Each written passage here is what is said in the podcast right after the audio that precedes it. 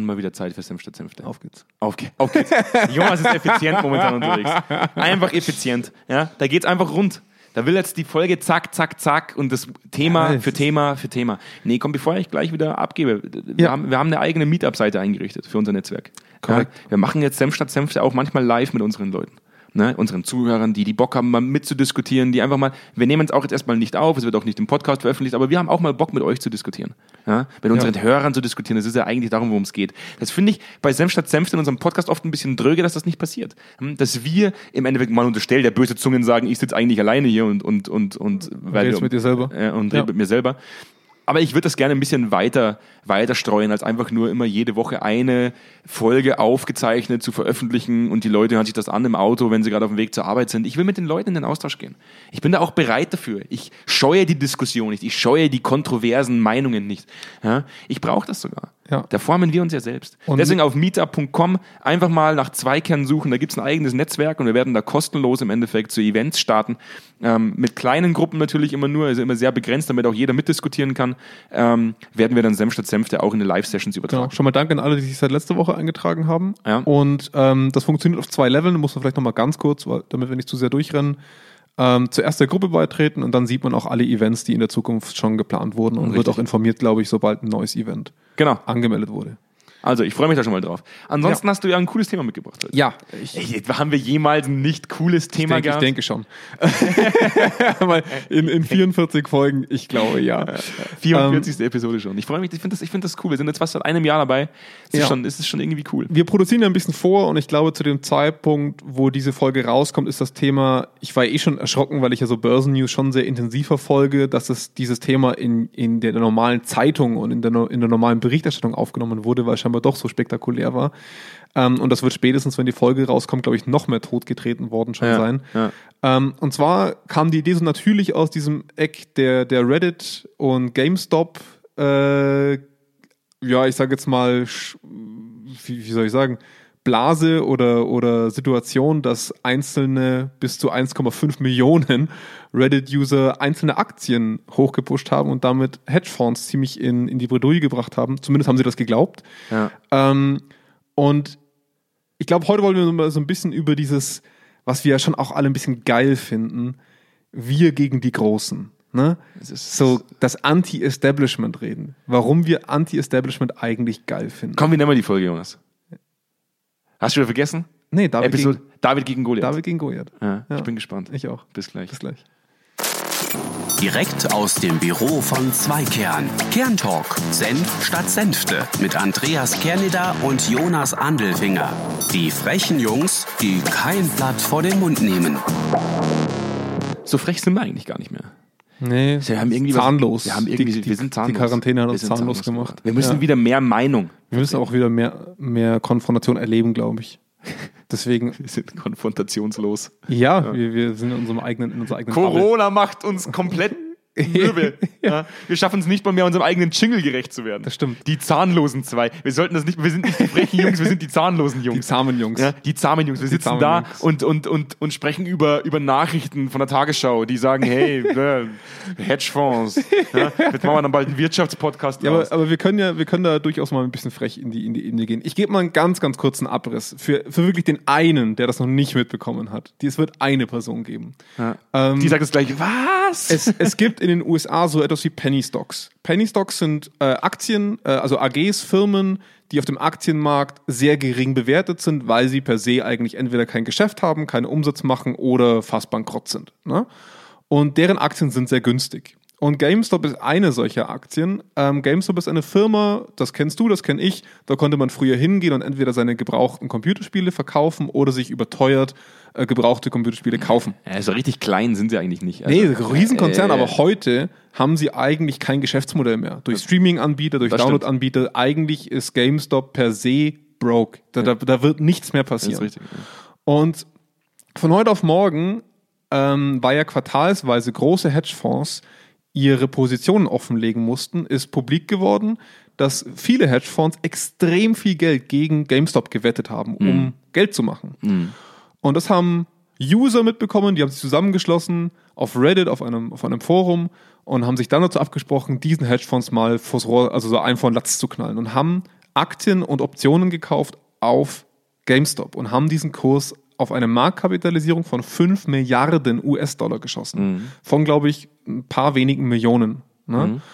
Und das hat gewisse Turbulenzen verursacht, weswegen es dann in die Nachrichten gekommen ist. Und das ganze, das ganze Nachwehen, auf das möchte ich nicht eingehen, wir sind hier kein Finanzpodcast.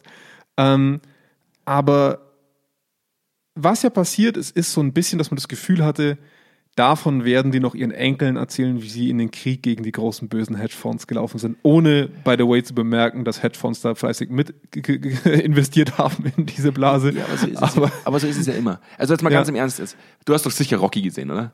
Ja, aber leider kein großer Fan, aber ja. Ja, aber ja. Das, es gibt doch diesen Teil, wo er gegen den großen bösen Russen kämpft. Er kämpft ja nicht eigentlich in jedem Film gegen den großen, großen bösen Russen. ist das nicht die ganze, die ganze Story ist eigentlich bloß reine Russland-Propaganda. Sind das nicht die gesamten 80er? Irgendwer kämpft gegen ja, den er großen kämpft bösen gegen Russen? diesen, gegen diesen großen blonden Russen, Ja. der, der in Russland praktisch trainiert mit, mit, mit bester Ausstattung. Oh, ich kenn mich- alles, ja, beste Technik, aus. Laufbänder, Ja. Shakes, also alles, was er sich reindröhnen kann, kriegt er reingedröhnt, sodass er halt perfekt Ja. Vorbereitet ist Ja. gegen den Kampf gegen die. Da sagt man der Apple Watch gleich, da gibt es eine Kontaktinformation. Zu dem großen, dem bösen, großen, bösen Russen. ja. Auf alle Fälle muss ja Rocky, Rocky kommt dann nach Russland ja, und trainiert er dann praktisch in der Hütte. Ja. In der Hütte mit Holzstämmen. Er hackt Ja. Holz, halb nackt im Schnee kriechend, Ja. zieht Pferdekutschen. Und warum finden wir Rocky geil? Auch wenn du jetzt nicht, aber du gehörst Weil zu er der Underdog wenigen. ist. Weil er der Underdog ist. Ja. Weil wir wollen, dass dieser, dass dieser kleine Pfurz, der jetzt hier in der Waldhütte bei Schneetreiben, ohne große Trainingsmöglichkeiten, Mhm. verdonnert zu, zu e- eingesperrt zu sein, mehr oder weniger, unter Ja. widrigsten Umständen sich im Endeffekt durchsetzen zu müssen. Wir wollen den gewinnen sehen. Ivan Drago. Drago hieß er, genau, Ivan Drago. Ja. Der, der, Ich sehe den gerade zum ersten Mal, glaube ich. der war ja auch mal ein James Bond-Bösewicht, glaube ich. ja, er sieht schon auch sehr böse aus. Er hätte fast einen Deutschen spielen Der war auch bei The Expendables mit dabei. Krass. Äh, Ist ja, ich, ich denke mir gerade die ganze Zeit, ich kenne den doch. Das ist Dolph Lundgren. Ja, genau. Ach, krass. Ja. Ja, okay. Und Wir auf, machen ein Filmtrivia. und auf alle Fälle war der ja schon, also wir wollen dann Rocky gewinnen sehen. Wir wollen, dass der Typ dem Klar. einen dann aufs Maul Das haut. ist so die klassisch amerikanische Lore, ne, in Filmen. Nee, aber das, das, das, Ja. da, da spricht er auch uns an. Ja, absolut. Also jeder möchte ja eigentlich, dass wenn es jetzt keine direkte Verbindung gibt zu etwas, möchte, Ja. dass der Underdog gewinnt. Ja, absolut. Weil es die spannendere Geschichte ist. Ja, und weil man, weil man ja auch immer, ja, es ist, mag uns Deutschen noch mal mehr so gehen, aber die, die erfolgreich sind, die mögen wir von Haus aus eher nicht so. Nee. Ja. Nee, also Die haben ja schon nicht. alles. Also auch wir mit Zweikern sind ja eigentlich ein absolutes Anti-Step. Also wir, wir sind ja auch absolut anti. Ja. Wir sind ja auch Ja. in den Markt gekommen, weil wir uns Sachen angeguckt haben und uns gedacht haben, was ist das für eine Rotze, die hier passiert? Ja. Ja, da sind ein paar große Unternehmen, die anderen großen Unternehmen irgendwas erzählen und danach bleibt nichts übrig. Es muss doch auch irgendwann mal über Unternehmenskultur diskutiert werden können, in, in, in dem Ausmaß, sodass wirklich was passiert. Ja, sodass man wirklich auch mal was bewegen kann. Nichts anderes haben wir im Endeffekt getan. Wir sind auch Also wir, wir, wir versuchen im Prinzip Vertrieb über Anti-Establishment. definitiv. Ja. Definitiv. Und, und was ich ja eigentlich reinbringen wollte über dieses Gesamtthema ist, ähm, dass man sich oft lustig macht, auch in der jetzigen Wahrnehmung über Trump-Wähler, über die Brexiteers Ja. in, in Großbritannien, ähm, über die Querdenkerbewegung in, in Deutschland. Alles berechtigt zum Mhm. gewissen Maß. Aber eigentlich folgen sie alle bloß genau diesem Schema. Vielleicht in radikalerer Form, aber sie hauen auf einen un, so, so ein, ein vagen Gegner, ja, der sehr groß und mächtig ist. Das, das vereint sie ja alle. Die, gegen die wir sind. Der böse Hedgefonds. Ne? Ah, Investmentbanker, wie ekelhaft. Äh, aber, aber dass die teilweise Rentenportfolios von uns allen innehaben und mit, also, ne, ist ein anderes Thema. Aber Da kommt immer wieder kurz der, der, Ja. der, der, der leidenschaftliche Finanzierer aus. Ja, mich Jonas. interessiert sowas leider. und ja. Ähm, auf jeden Fall, wir hauen alle gern auf so ein Establishment drauf. Hm. Und irgendwo habe ich diese News ja sehr intensiv verfolgt, weil ich es auch ein bisschen geil fand.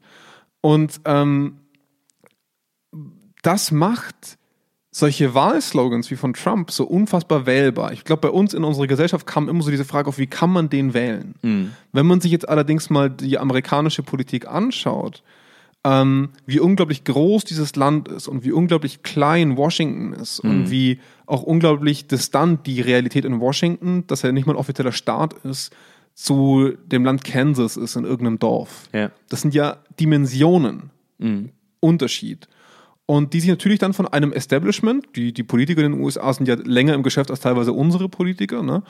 ähm, von diesem Establishment leiten lassen müssen und dann natürlich auch zum gewissen Maß unzufrieden werden und ihre Alltagsprobleme natürlich auch dort gern abladen, wie mit so einem Kipplaster, weil sie sagen, ja, das haben wir die in Washington verbockt, so auf Das wird, gut immer, Deutsch. das wird immer projiziert. Genau. Ähm, und wir kommen dann noch auf die Projektion zum Unternehmen, aber das ist ja ein, ein sehr gleichbleibendes Schema.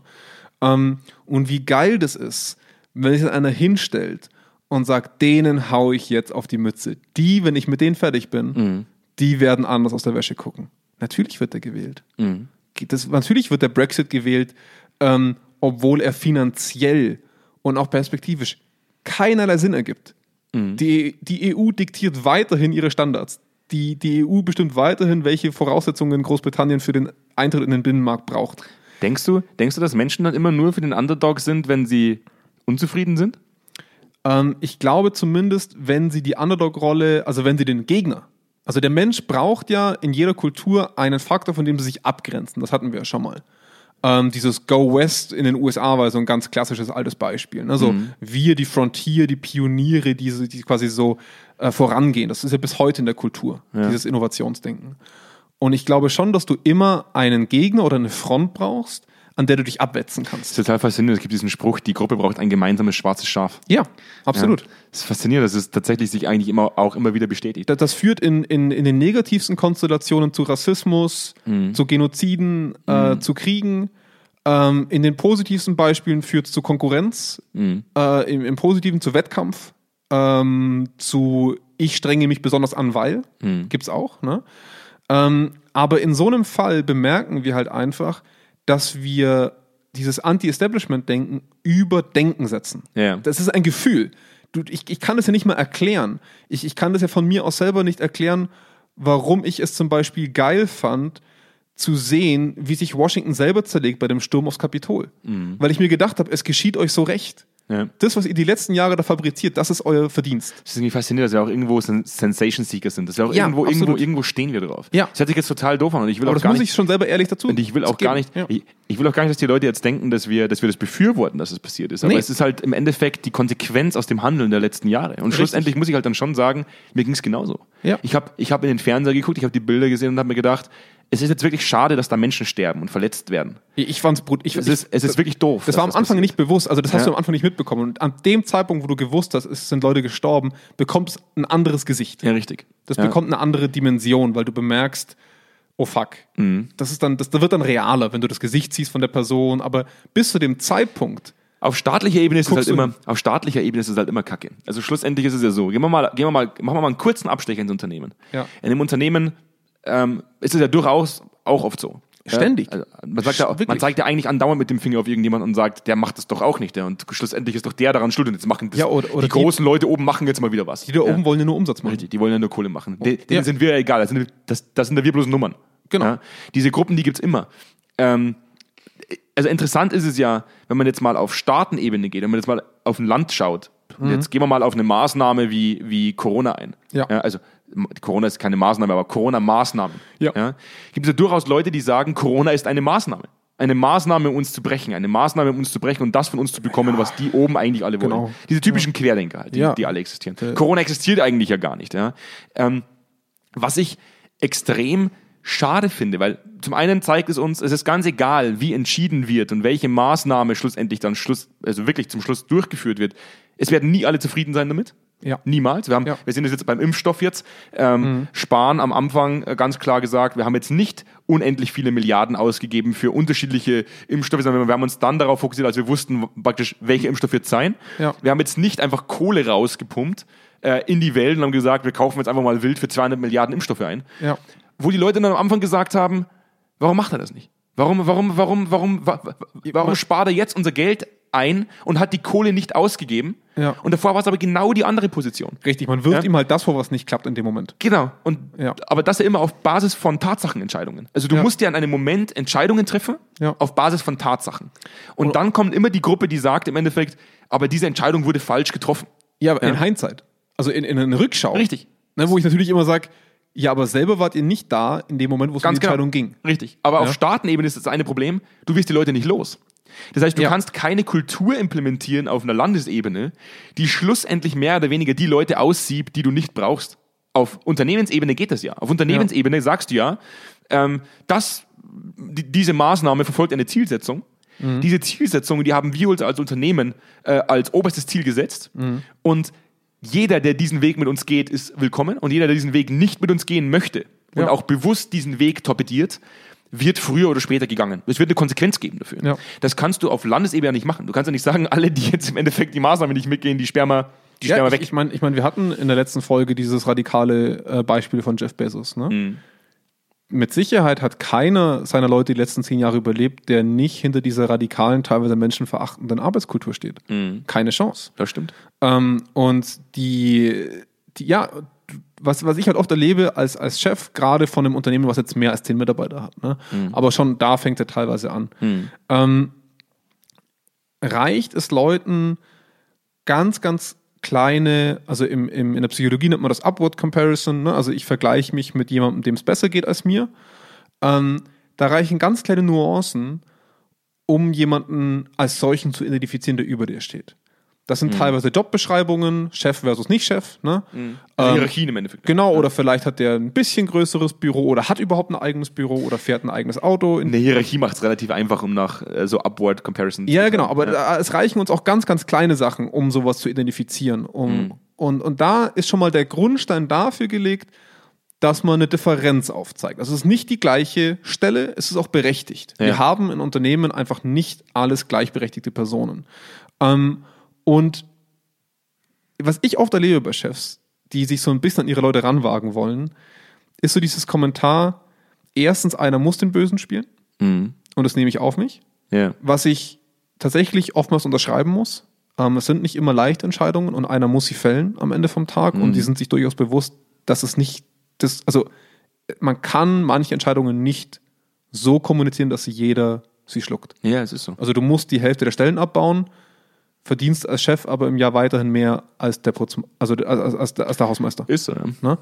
Ähm, und, und das andere ist, wenn sie zu nah hingehen, merken sie oft, es ändert nichts. Also sie, sie sind ja weiterhin Establishment. Sie sind ja weiterhin ein, ein Hau drauf Männchen oder Frauchen.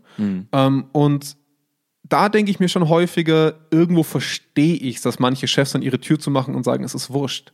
Es ist einfach wurscht. Was ich ich halt- bin Establishment und dann mache ich's. Was ich halt nicht verstehe ist, ähm, in, so einer, in so einer Vergleichssituation, in der ich sage, der hat etwas, was ich nicht habe, Mhm. kann ich Frust nachvollziehen. Ähm, in dieser Corona-Situation sind wir alle gleich. Wir sind alle gleich betroffen. Wir sind alle gleich. Klar, klar gibt es, Jein, gibt es, ne? gibt es Branchen, Unternehmen, Ja. superreiche Menschen, Ja. die von dieser Krise sogar noch profitieren können. Ja. Aber die breite Masse an Menschen sitzt im gleichen Boot. Wir sitzen im gleichen Boot. Ja, ja und nein. Also ähm, das, das, das Problem, was, was Corona schon auch verursacht hat, und das ist ja auch mittlerweile nachgewiesen, ist, dass ich bin mir nicht mehr auf den Euro genau sicher, aber dass es einen sehr klaren Cut gibt, ab wann dir Corona wirklich schadet, ab wann Corona dir nicht schadet. Ich glaube, so um die 50.000 Euro Haushaltsumsatz oder Einkommen oder sowas Ja. war's. Und die, die drunter sehen, denen tut Teilzeit echt weh. Also, oder, äh, weil, weil da reichen schon 80 Prozent, ist nicht Teilzeit, sondern, Entschuldigung, hilf mir gerade mal, äh, äh, Kurzarbeit. Ja. Da reichen schon 80 Prozent von deinem Gehalt, dass du dir bestimmte Sachen nicht mehr leisten kannst, dass du auf dein Erspartes zurückgreifen musst, dass es halt nicht mehr reicht.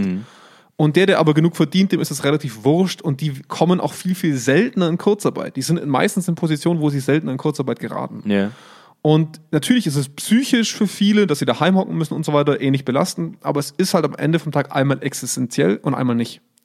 Und das ist ein wesentlicher Unterschied. Die meisten wenig verdienenden arbeitenden Branchen, die jetzt gerade am meisten betroffen sind.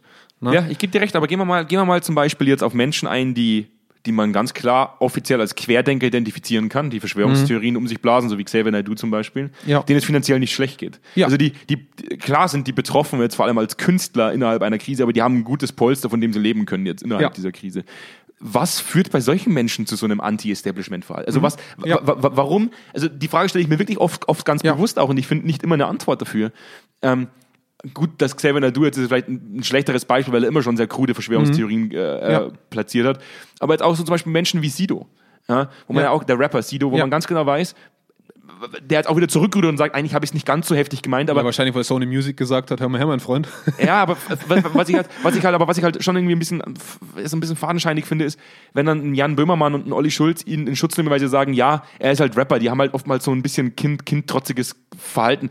aber ist es wirklich so ein kindtrotziges Verhalten? Ich baue ein Anti-Establishment auf, Mhm. weil ich, weil, also ich, ich will zu einer Gruppe gehören, die nicht einfach immer alles schluckt, einfach nur, weil ich es nicht besser weiß? Also die, in, in meinen Augen sind es zwei wesentliche Faktoren, die heutzutage als Katalysator dafür dienen. Oder drei. Das, der, der eine ist schon mal, dass diese Gap zwischen Establishment und Normalbürgertum in den letzten Jahren, ich würde mal sagen, seit wir Monarchien und Co. überlebt haben, ähm, wieder relativ stark spürbar wird. Es ist schon, wenn wir jetzt mal den Vergleich ziehen zu Neuseeland, wo die Premierministerin auf der Straße oder von jedem Vornamen angeredet wird, hast du in der anderen, im anderen Part, jetzt eher bei uns in der westlichen bis in die, in die USA, schon eine sehr wahrnehmbare Lücke zwischen Reich und Mittelstand und dann Arm. Würde ich so wahrnehmen, die gehen auf andere Schulen, die, die sind abgegrenzt von der Gesellschaft. Das ist einfach so. Und ähm, das ist eine. Das zweite ist, als Katalysator, ist ein psychologischer Effekt, das ist die, die Bestätigung. Ähm, du, du suchst dir ein Umfeld an Leuten, die dir zustimmen und, und entfernst dich von Leuten, die dir nicht zustimmen. Das hatten wir schon mal bei diesem Querdenker-Podcast-Folge. Ne? Ähm, und dadurch trennst du auch Spreu vom Weizen für dich. Und der dritte Part ist halt einfach, das muss man so sagen, unsere Technik heutzutage. Du, du kannst einen Deep Dive machen und die Algorithmen bei Google, bei Instagram, bei Facebook verstärken das, weil sie sagen, ah, den, der interessiert sich für Thema X, dann zeige ich ihm mehr von diesem Thema. Aber was ist Und das, mehr und mehr Was und ist das mehr. Interesse des Algorithmus? Also was ist das Interesse dieser Gruppen? Nutzdauer. Der, der, der, der, der Algorithmus ist ja erstmal neutral. Der Algorithmus hat nur ein Ziel. So lange wie möglich in meinem System halten. So lange wie es nur geht, soll dieser Nutzer in meinem System bleiben. Ich verstehe oft nicht, warum solche Gruppen mit, mit, mit weiteren Informationen versorgt werden, diese Gruppen im Endeffekt noch weiter stärken, Ja. weil diese Gruppen ja hochtoxisch sind. Also diese Gruppen führen ja zu Gewalt, sie führen zu Mord, sie führen zu, sie führen zu Mord und Totschlag sch Ja. schlussendlich. Ja. Sie, sie rufen ja oft zu Gewalt auf. Ja. Sie rufen zu Verweigerung auf, was ja passive Gewalt ist. Schlussendlich, wenn ich jetzt mich an keine Regeln mehr halte und einem anderen Menschen oder einem alten Menschen in den, in den Nacken huste, ähm, dann ist das auch eine Form von Gewalt. Ja. Ich finde das, tatsächlich fehlt mir oft, mir fehlt oft das Verständnis für dieses, für dieses Anti-Establishment. Also ich finde es geil, wenn der Underdog gewinnt. Ja. Aber wenn der Underdog gewinnt, vor allem in so einem Film wie bei Rocky zum Beispiel, Ja. dann hat das nie einen wirklich so stark platzierten Effekt für den Nicht-Underdog. Es gibt kein, kein, kein wirklich klare, es wird nicht klar thematisiert, was jetzt zum Beispiel in dem Fall mit Dolph Lundgren passiert im Nachhinein. Ja, das, das stimmt schon. Also, wird er jetzt in Russland gehängt? Wird er, wird er, wird er Ja, mit ja. Tomaten beworfen? Wird er, wird er, wird er enteignet? Ähm, das wird er dann nicht mehr thematisiert. das, das, große, das, das große Thema bei solchen ähm, Anti-Establishment-Bewegungen ist immer die, das Vage. Ähm, die wenigsten dieser Anti-Establishment-Follower sind radikal gewalttätig. Da reicht eine ganz, ganz kleine Gruppe. Äh, Wir haben es ähm, bei dem Attentat auf Lübcke gesehen. Es reicht einer mit einem Revolver. ja. Mehr brauchst du nicht. Schlussendlich hat der, hat der, der Terrorismusforscher, also es gibt so einen, gibt so einen bekannten Terrorismusforscher aus, aus London, glaube ich, der mir gesagt hat, wirklich gewaltbereit sind von dieser Gruppe an Leuten ein bis zwei Prozent. Genau, aber die reichen ja. Ja. Also Definitiv, gib das denen eine Waffe, es reicht. sind furchtbar viele Leute Genau. schlussendlich. Und ähm, das heißt, wie gewinnt so eine Anti-Establishment-Bewegung? Indem man am Ende vom Tag immer so vage bleibt, dass du Gewalt nicht verherrlichst, aber halt sagst, sie ist verständlich. Mhm. Ne? Also wir sind Anti-Establishment, ist nicht schön, dass jemand jemand anderen verletzt oder umbringt, aber irgendwo müssen wir es ja verstehen, weil die, das Establishment ist ja so böse. Und damit verstärkt sich dieser Kreislauf wieder und die, die auch so ein bisschen in die Richtung denken, fühlen sich dadurch bestätigt, weil sie sagen, ja, Gewalt ist schlecht, aber. Da ist immer ein Aber dahinter. Und ähm, wenn wir jetzt mal uns wieder nehmen, wenn die große Beratungsfirma, die wir, gegen die wir als Anti-Establishment-Firma ja auftreten, etwas Gutes tut, das behandeln wir auch nicht. Wir sehen immer, wir sehen immer den Jäger hinterm Busch. Ja, Ja. richtig. Also wir sagen ja auch nicht, aber da haben sie wirklich gute Arbeit geleistet. Ja. Das, das machen wir im Vertrieb nicht, weil das uns ja auch nicht dienlich ist. Ja, das stimmt. Das ist richtig. Ähm, Und du musst, und das ist das Problem bei uns Menschen, wir können uns oder wir haben eine Tendenz dazu, uns in selbst verstärkenden Kreisläufen zu bewegen. das stimmt. Wir, wir sind wie die Ratten, die immer wieder zu dem Ding mit dem Zucker hinrennen, weil sie sagen, geil, dann fühle ich mich gut, dann fühle ich mich gut, dann fühle ich mich gut, dann fühle ich mich gut. Und es fühlt sich einfach scheiße an, wenn jemand eine andere Meinung hat. Und du die zulassen musst. Das ist kein schönes Gefühl am Anfang. Das heißt, diese Gruppen formieren sich im Endeffekt halt einfach nur deswegen, weil es von, Ha- von Haus aus Menschen gibt, die ähnliches Gedankengut mitbringen und die suchen Absolut, sich einfach nur. absolut. Und das ist immer das Schöne, wenn ich bin ja ein unglaublicher Verschwörungsfan. Ich liebe Verschwörungstheoretiker, bis auf jetzt gerade. Jetzt gerade halte ich sie nicht aus, weil jetzt gerade sind sie mir zu real. Ich bin ja, ich bin ja der größte Fan davon. Ja, aber, aber jetzt gerade sind wir zu, sind wir zu re real und zu, äh, zu gewalttätig vor allem. Aber wenn wir uns mal die Flat Earth Bewegung angucken, also Leute, die glauben, dass die Erde flach ist. Das Spannende ist ja, dass in der Flat Earth Society mittlerweile extrem breiter Antisemitismus herrscht. Warum? Weil du Leute hast, die der, am gesellschaftlichen Rand stehen mit ihrer Art zu denken Ja. und da befinden sich schon relativ viele Leute mit verschiedenen anderen Verschwörungstheorien. Und irgendwo vermengen die sich alle, weil sie eine Sache gemeinsam haben. Und das ist wir gegen die. Und deswegen vereinen sich seltsamste Verschwörungstheorien miteinander. Ähm, jetzt gerade in den USA, es, es ist keine Comedy, das meine ich ganz ernst. Ähm, ist ja eine, eine Frau im Repräsentantenhaus, die eine QAnon-Bewegungsanhängerin Ja. ist, äh, kann man ja googeln. Ähm, und diese Frau hat ohne Scheiß behauptet, dass die, dass die Waldfeuer in Kalifornien durch einen Laser aus dem Weltraum verursacht wurde, die vom Finanzjudentum bezahlt worden ist. Ne? Das muss man sich mal vor Augen führen. Das Wie ich nicht- solche, das das ist fantastisch, wenn es nicht so schlimm wäre gerade.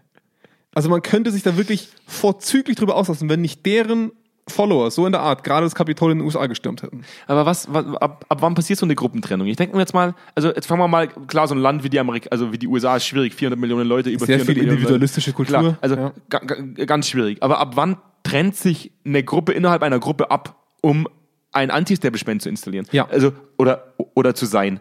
Ich stelle mir dann oft die Frage, ab, ab welcher Gruppengröße passiert. Also schlussendlich muss man im Unternehmenssetting sagen, ist es schon krass, im Unternehmenssetting ähm, einer, einer Gruppe anzugehören, die sagen, ja, die da oben wieder, die wollen, dass wir das tun. Die bezahlen dich. Die. Ja. die, die, die, die, die sind dafür zuständig, dir deinen Aber Lebensunterhalt die bezahlen sich ja vor allem erstmal selber in die Tasche, Andi. Das musst du doch auch wissen. ähm, wir, wir machen heute eine bisschen längere Folge, weil es ein spannendes Thema ist. Marie, es tut mir leid. Zum zweiten Mal. Das ist Folge. jetzt tatsächlich eine spontane Entscheidung gewesen Aber- von Jonas. aber- Ich habe nichts damit zu tun. Aber nur weil wir jetzt, glaube ich, schon so ein bisschen auf der Zeit sind, aber dieses Thema super spannend ist, was du gerade ansprichst. Ähm, man, da ist auch sehr, sehr viel in, in, äh, zum Thema Gewaltprävention und Rassismus drin und auch bei Geiselnahmen zum Beispiel, was sehr relevant ist. Wann ist ein Geiselnehmer eher in der Lage, seine Geisel umzubringen? Was macht ein Geiselnehmer, um seine Geisel umzubringen? Weißt du das? Also ich, ich denke, ab dem Zeitpunkt, wenn ein Geiselnehmer ähm, der Geisel eine Emotion zuspricht und sich mit dieser Emotion verbindet, das heißt ein gewisser Perspektivenaustausch stattfindet, glaube wenn ich, wird wenn- schwieriger, die Person Wenn die. Person ein Gesicht hat. Ja. Deswegen werden Geiseln ähm, das Gesicht verdeckt, äh, sie müssen sich umdrehen, ja, gibt ja Tüte selbst, über den Kopf. Gibt ja, gibt ja auch die Forschung in Tierversuchen, wo man sagt, es gibt ja, vor allem mit Rhesusaffen werden immer noch viele Forschungen Ja. betrieben, ja, wo auch viele der Rhesusaffen getötet werden, 99,9 Prozent. Und äh, ein, ein Affe, da gibt es diesen einen berühmten Affen, dem man mal keine Nummer zugewiesen hat, sondern einen Namen. Ja. Und ab dann war es nicht mehr möglich, diesen Affen ist, zu ist auch die goldene Regel auf vielen Bauernhöfen, wo ich als Kind teilweise war. Ja. Gib den Tieren keinen Namen, weil du musst es schlachten am Ende vom Tag. Das ist schwierig. Ja, ist schwierig. Ja, weil du eine Emotion hast. Ja. Und ähm, das heißt, der, der Moment, wo sich zwei Gruppen trennen, ist der Moment, wo sie die Verbindung verlieren.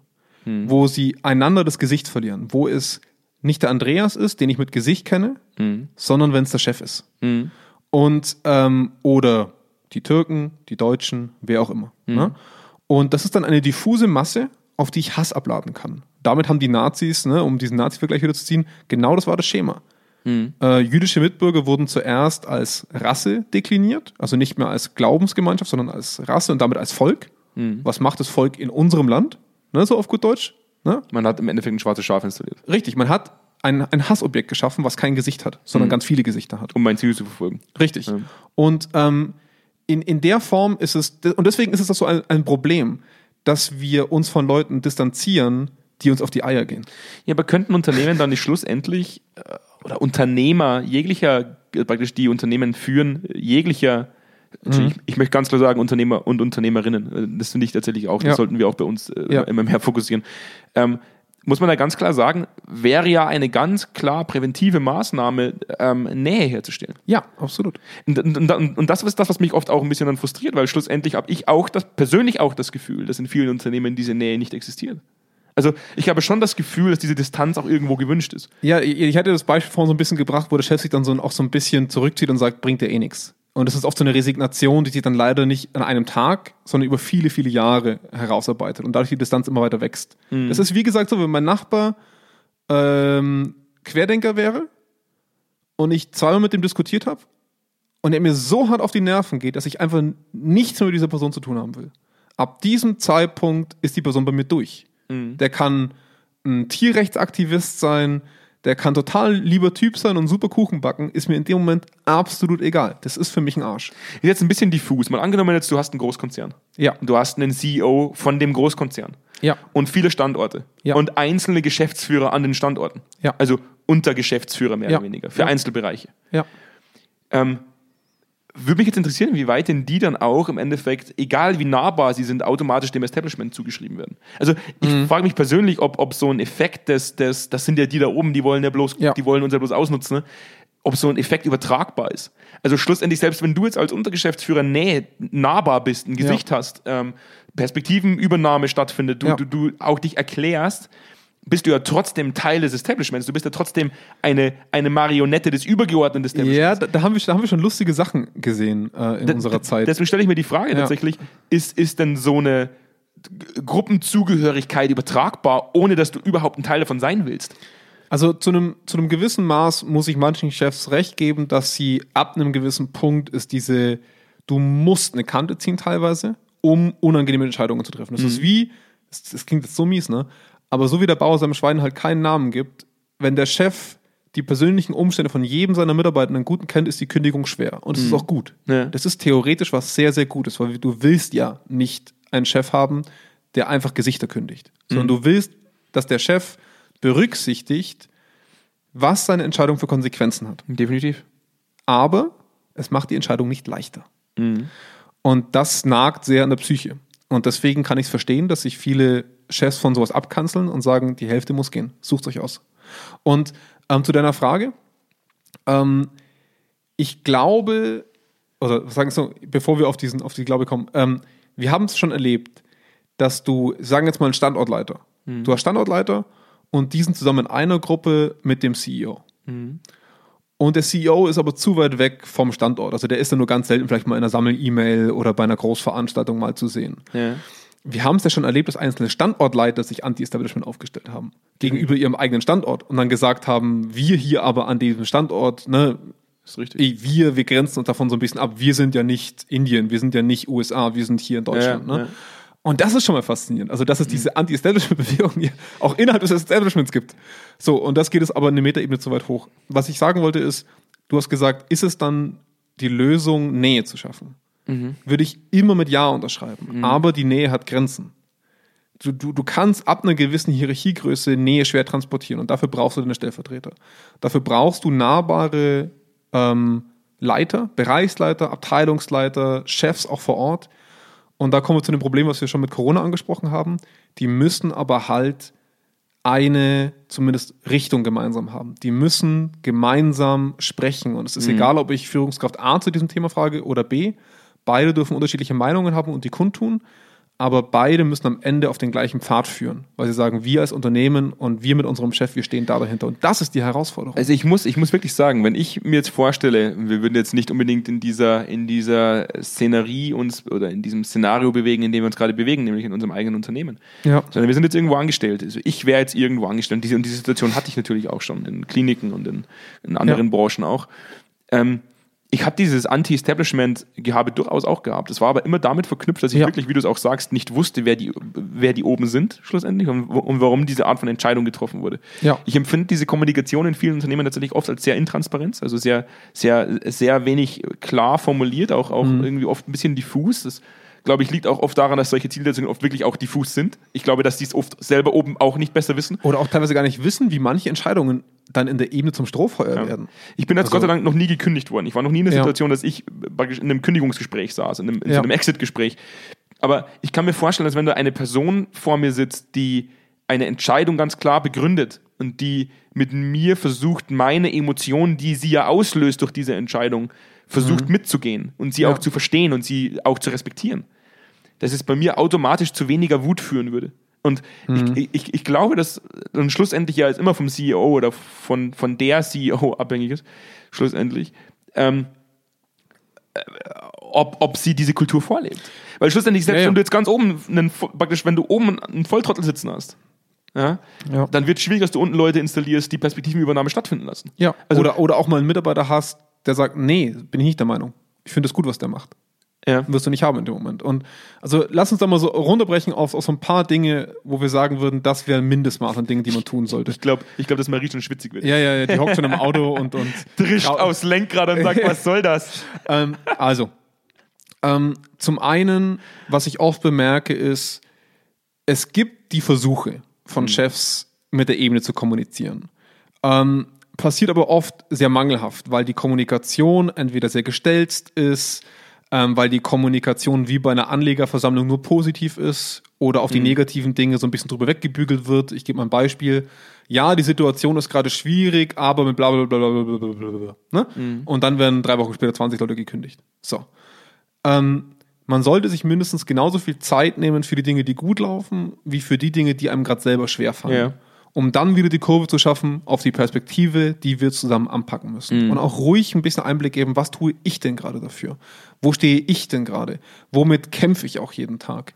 Du brauchst ein Gesicht. Du musst eine greifbare, plastische Person werden, die, die einfach, die muss nicht jeder mögen. Nicht jeder muss dir folgen. Aber es muss die paar Leute in der Ebene geben, die sagen, ja, eigentlich ist er ja kein Schlechter. Da kommt man, da kommt man jetzt eigentlich wieder zu Rocky zurück. Ja, es ist wirklich so. Muss ich mir das mal angucken. Warum, warum? Ja, komm, das ist legendär. Ja, wenn diese ja, Musik beginnt und er ich durch den Schnee wartet. Das was, man, das, was man mit Rocky ja schafft, ist genau das. Ja. Ihm ein Gesicht zu geben. Ja. Ihm praktisch, man vermittelt sein Leid, seine Ich, muss, Bredouille. ich musste mir gerade äh, Rocky als CEO vorstellen, Sein, ja, aber Schluss, äh, Schluss, wie das Rinderhälften einboxt. ja, aber schlussendlich ist es ja wirklich so. Also es ist ja, es ist ja schon faszinierend, dass, dass man schlussendlich ähm, findet eine ganz starke Perspektivenübernahme statt. Man, Ja. man versucht sich hineinzuversetzen, in welcher ausweglosen Situation er sich gerade befindet und wie leidvoll das eigentlich gerade ist für ihn. Ja. Und wie, wie er versucht, aus dieser leidvollen Situation noch was Gutes rauszuziehen. Ja. Im Vergleich zu der anderen Person, die im Endeffekt der alles in den Arsch geschoben wird. Ähm, schlussendlich denke ich, wäre es nicht schlecht, wenn, wenn, wenn Unternehmensführer, ja, Führungskräfte sich eingestehen, dass viele Entscheidungen, die sie treffen müssen, sehr, sehr schwere Entscheidungen sind, die auch, die auch nicht spurlos an ihnen vorbeigehen, Ja. die man, die auch teilweise emotional sein dürfen. Da kommen wir jetzt Ja. wieder zum Thema Hosen runterlassen. Ja. Ich denke, Nahbarkeit schaffst du immer dann, wenn du dich nicht als unfehlbar aufstellst. Ja. Ja, wenn du im Endeffekt auf einer Ebene mit, weil jeder hat sein Päckchen zu tragen. Jeder hat seine Steine am Feld liegen, mit denen er versucht umzugehen. Ja. Und Fakt ist, wenn du als Führungskraft dich als jemand aufstellst, der sagt, ich habe mein Päckchen und ich versuche dir zu vermitteln, wie das aussieht, dieses Ja. Päckchen, findet automatisch diese Perspektivenübernahme statt, die dazu führt, dass du diese Person nicht hassen kannst. Zu, zum, zum, zum gewissen Teil wird es natürlich trotzdem eine Situation sein und ich möchte mal auf einen spezifischen Punkt eingehen. Es reicht nicht zu betonen, dass die Situation gerade schwierig ist. Weil am Ende vom Tag sitzt dir eine Person gegenüber und sagt, du blöder Wichser, du behältst deinen Job, ich muss gehen. Genau, du fährst weiter im Porsche. Richtig. Und ich muss. Kannst du daherlabern, wie du willst, ich glaub dir deine Last nicht. äh, Und man muss an dieser Stelle zu verstehen geben, dass man versteht, wenn man es versteht. Wenn man es nicht versteht, stell dich nicht hin. Wenn man es nicht versteht, das Leid, was man verursachen kann oder die schwierige Situation, weil für, für die 1000 Euro Kraft deren Problemsituation musst du begreifen und die musst du dir auch durch Austausch mit diesen Leuten holen, um dann bei einer größeren Versammlung sagen zu können, das ist gerade keine leichte Zeit. Ja, warum denn? Also Was macht es denn mit also schlussendlich ist es schlussendlich ist der Perspektivenübernahme immer hat er immer was mit Bindung zu tun und Ja. Bindung hat immer was mit Investment zu tun. Ja. Schlussendlich denke ich müssen Führungskräfte einfach nur lernen, wie sie aufzeigen, welche Form von Investment sie betreiben, um eine Bindung aufzubauen. Also ich denke, Mhm. Ja. es geht immer um Bindungsaufbau und wenn du es schaffst als Unternehmensführung, als Management eine Bindung aufzubauen zu den Menschen drunter und Mhm. Ja. das geht in so einem Setting immer nur, wenn man selbst ein Investment betreibt. Ja. Das geht immer nur, indem ich mich selbst öffne und mir selbst auch eingestehe, nicht immer alles richtig zu machen, indem ich mich selbst angreifbar mache. Wenn Mhm. ich mich angreifbar mache, bin ich menschlich und fehlbar. Bin ich fehlbar, ist automatisch eine Möglichkeit da, Bindung aufzubauen, weil viele Menschen sich mit dir identifizieren können. Ich denke, das ist das Wichtigste. Wenn du ein unnahbarer kleiner Sack bist, der immer nur ganz oben steht im Armani-Anzug und in seinem Porsche nach Hause fährt, in seine Villa und nichts preisgibt von sich selbst, glaube Ja. ich, wird es wahnsinnig schwer, eine Bindung aufzubauen. Ja, oder, oder auch von dem du halt nicht siehst, welche Scheiben er eigentlich von sich selber gerade abschneiden muss. Und Ja. ähm, die, die, die andere Situation ist halt, und das erleben wir halt, wie gesagt, oft, ist, dass die Führung über die Ebenen hinweg sich selber ja am Stuhl sägt. Und dass du natürlich dann auch wieder so ein Anti-Establishment-Reden nach oben hast gegenüber den eigenen Leuten. Und ich finde, es muss eine gewisse Frustrationskommunikation zwischen Führungskräften und dem oberen Management geben. Das obere Management muss verstehen, in, mit welchen Entscheidungen Führungskräfte gerade d'accord gehen können und mit welchen nicht. Und sie müssen sich zumindest bewusst sein, dass sie Zeit anreiben müssen, um die zu hören. Und da fehlt aber noch was, weil in den USA hast du das manchmal. Also das erlebe ich ja auch, wenn wir mit Amerikanern in einem Meeting sind. Da äußerst du Bedenken. Und das ist ein Satz, da könnte ich manchmal, da muss ich mich manchmal muten, weil ich nicht schreien möchte. Das ist dann sowas wie I hear you. Ne? Also ich höre dir zu, aber wir machen es trotzdem. Das ist so typisch in solchen Gesprächen. Also nicht nur von meiner Seite an die, sondern auch innerhalb ihrer Gruppe. Da sagt mein Vater immer einen Satz. Alles vom Aber ist scheiße. Ja. ja. Das weil selbst das I hear you stimmt dann nicht. Ja, richtig. Also das ist so, das, das ist dann immer so, ja, das durftest du jetzt hier äußern, aber am Ende vom Tag mache ich halt, was ich will. Das heißt, wie, wie geht man jetzt als Chef damit um, dass man Entscheidungen treffen muss, die nicht jedem passen? Ich glaube, dass man der Kritik entweder eine Berechtigung zusprechen muss und wenn man ihr eine Berechtigung zusprechen muss, dann muss sie einen Platz bekommen. Ich hatte mal einen Chef, der hat immer gesagt, ich kann meinen Leuten ja kein Ferrari vor die Haustür stellen, die sollen erstmal mit der Software arbeiten, die wir uns gerade leisten können und die wir kriegen. Ja. Verständliches Argument. Das Dumme ist, nur, wenn du dieses Argument vor deinen Leuten immer wieder wiederholst. Und dieses Wort Ferrari ist so weit weg von der Software, die du dahin platziert hast, dass das Ding vielleicht gerade mal zwei Reifen hat. Ja. und vielleicht mal gerade seitwärts rollen kann. Und sondern dass du auf das Level runtergehst und sagen, okay, welche Funktionen bräuchten wir denn? Sammel, liebe Führungskräfte, sammelt das mal und dann am Ende merkst du, oh fuck, das wird zu teuer, das schaffen wir nicht. Wir, wir schaffen nur diese zwei Basisfunktionen und das wird vielen Leuten nicht passen. Dass du das dann in die Ebene gibst und sagst, liebe Leute, ich weiß, Funktionen in dem und dem Maß waren wichtig, kriegen wir gerade nicht hin, das kriegt Ja. der Hersteller auch nicht hin. Ähm, ich gebe euch einen Zeitrahmen oder ich gebe euch die Perspektive, dass es nicht kommen wird. Und es tut mir leid, aber es geht nicht anders. Nimm der Kritik nicht das Wind, den, den Wind aus den Segeln, weil damit schaffst du Frust. Sondern du musst, wenn es berechtigte Kritik ist, der Kritik einen Platz geben, wo du sie hinpackst. Damit du sie ableiten kannst. Ja. Ja, weil die muss irgendwo hinladen. Die, die muss ja, wenn, wenn du sagst, ich muss mich jetzt über deine berechtigte Kritik hinwegsetzen, was passiert mit der? Vergisst du die? Wo, wo, wohin geht die denn? Weil am Ende vom Tag heißt es ja dann, wir arbeiten zehn Jahre jetzt mit der Software oder was. Also das nervt mich immer so, dass es einfach abgebügelt wird mit diesem Satz, ja, ich, ich, ich verstehe Ihre Kritik, aber. Jetzt müssen wir wirklich, Furchtbar. Jetzt Ja, wir müssen wir zum Ende kommen. Ja. Jetzt kommen wir wirklich zum Ende. Es tut mir leid, Marie. Es ist, es ist Auch alle anderen. alle, nee, aber alle anderen haben diese Kritik nicht so stark geäußert, wie ich gerade von dir gelernt habe. Ich habe ich muss hab schon, ich hab schon muss, zwei anderen Leuten. ich muss Kritik einen Raum geben. Ja. Ich muss ihm einen Platz geben, weil Marie vergisst das nicht. Ja. Ich muss es ja dann schon thematisieren, warum diese eine Folge durch dich entschieden jetzt einfach mal 30 wir, wir Prozent länger müssen war. manchmal leider ähm, den Podcast länger machen, wenn der Jonas mal freiwillig mehr erzählt. Komm, wir machen jetzt dafür den Call to Action so effizient wie letztes Mal. Ja. Abonnier-Button draufdrücken, kostenlos, tut nicht weh. Neue Folge vollautomatisch. Ja. Ja. Auf zweikampf.com slash news gehen, den Blog lesen, tolle Ja. Kommentare drunter schreiben. Genau. Ja. Aufmerksam sein, dass das, dass das richtig cool ist. Ja. Und auch mal Feedback geben und sagen, hey, ihr macht einen klasse Job da. Ist für alle Leute, die gerade für ihre To-Do mitschreiben, das wird überlassen. Ja. Task, Task 4, zweikern.com slash meet. Ja. Alles in 90 Sekunden. Comic-Video angucken, genießen und sich bei uns melden. Und das Netzwerk habe ich schon, habe ich schon gesagt. Hast du schon Das gesagt? Newsletter darf man abonnieren. Newsletter darf man abonnieren. Muss das haben wir jetzt, das erlauben wir mit heute. Erlauben wir, auch heute, heute erlauben wir es noch, nächste Woche verlangen wir es. Genau. Gut, dann hat es mich gefreut. Ja, war lustig. Bis zum nächsten Mal. Bis dann. Ja, ciao. ciao.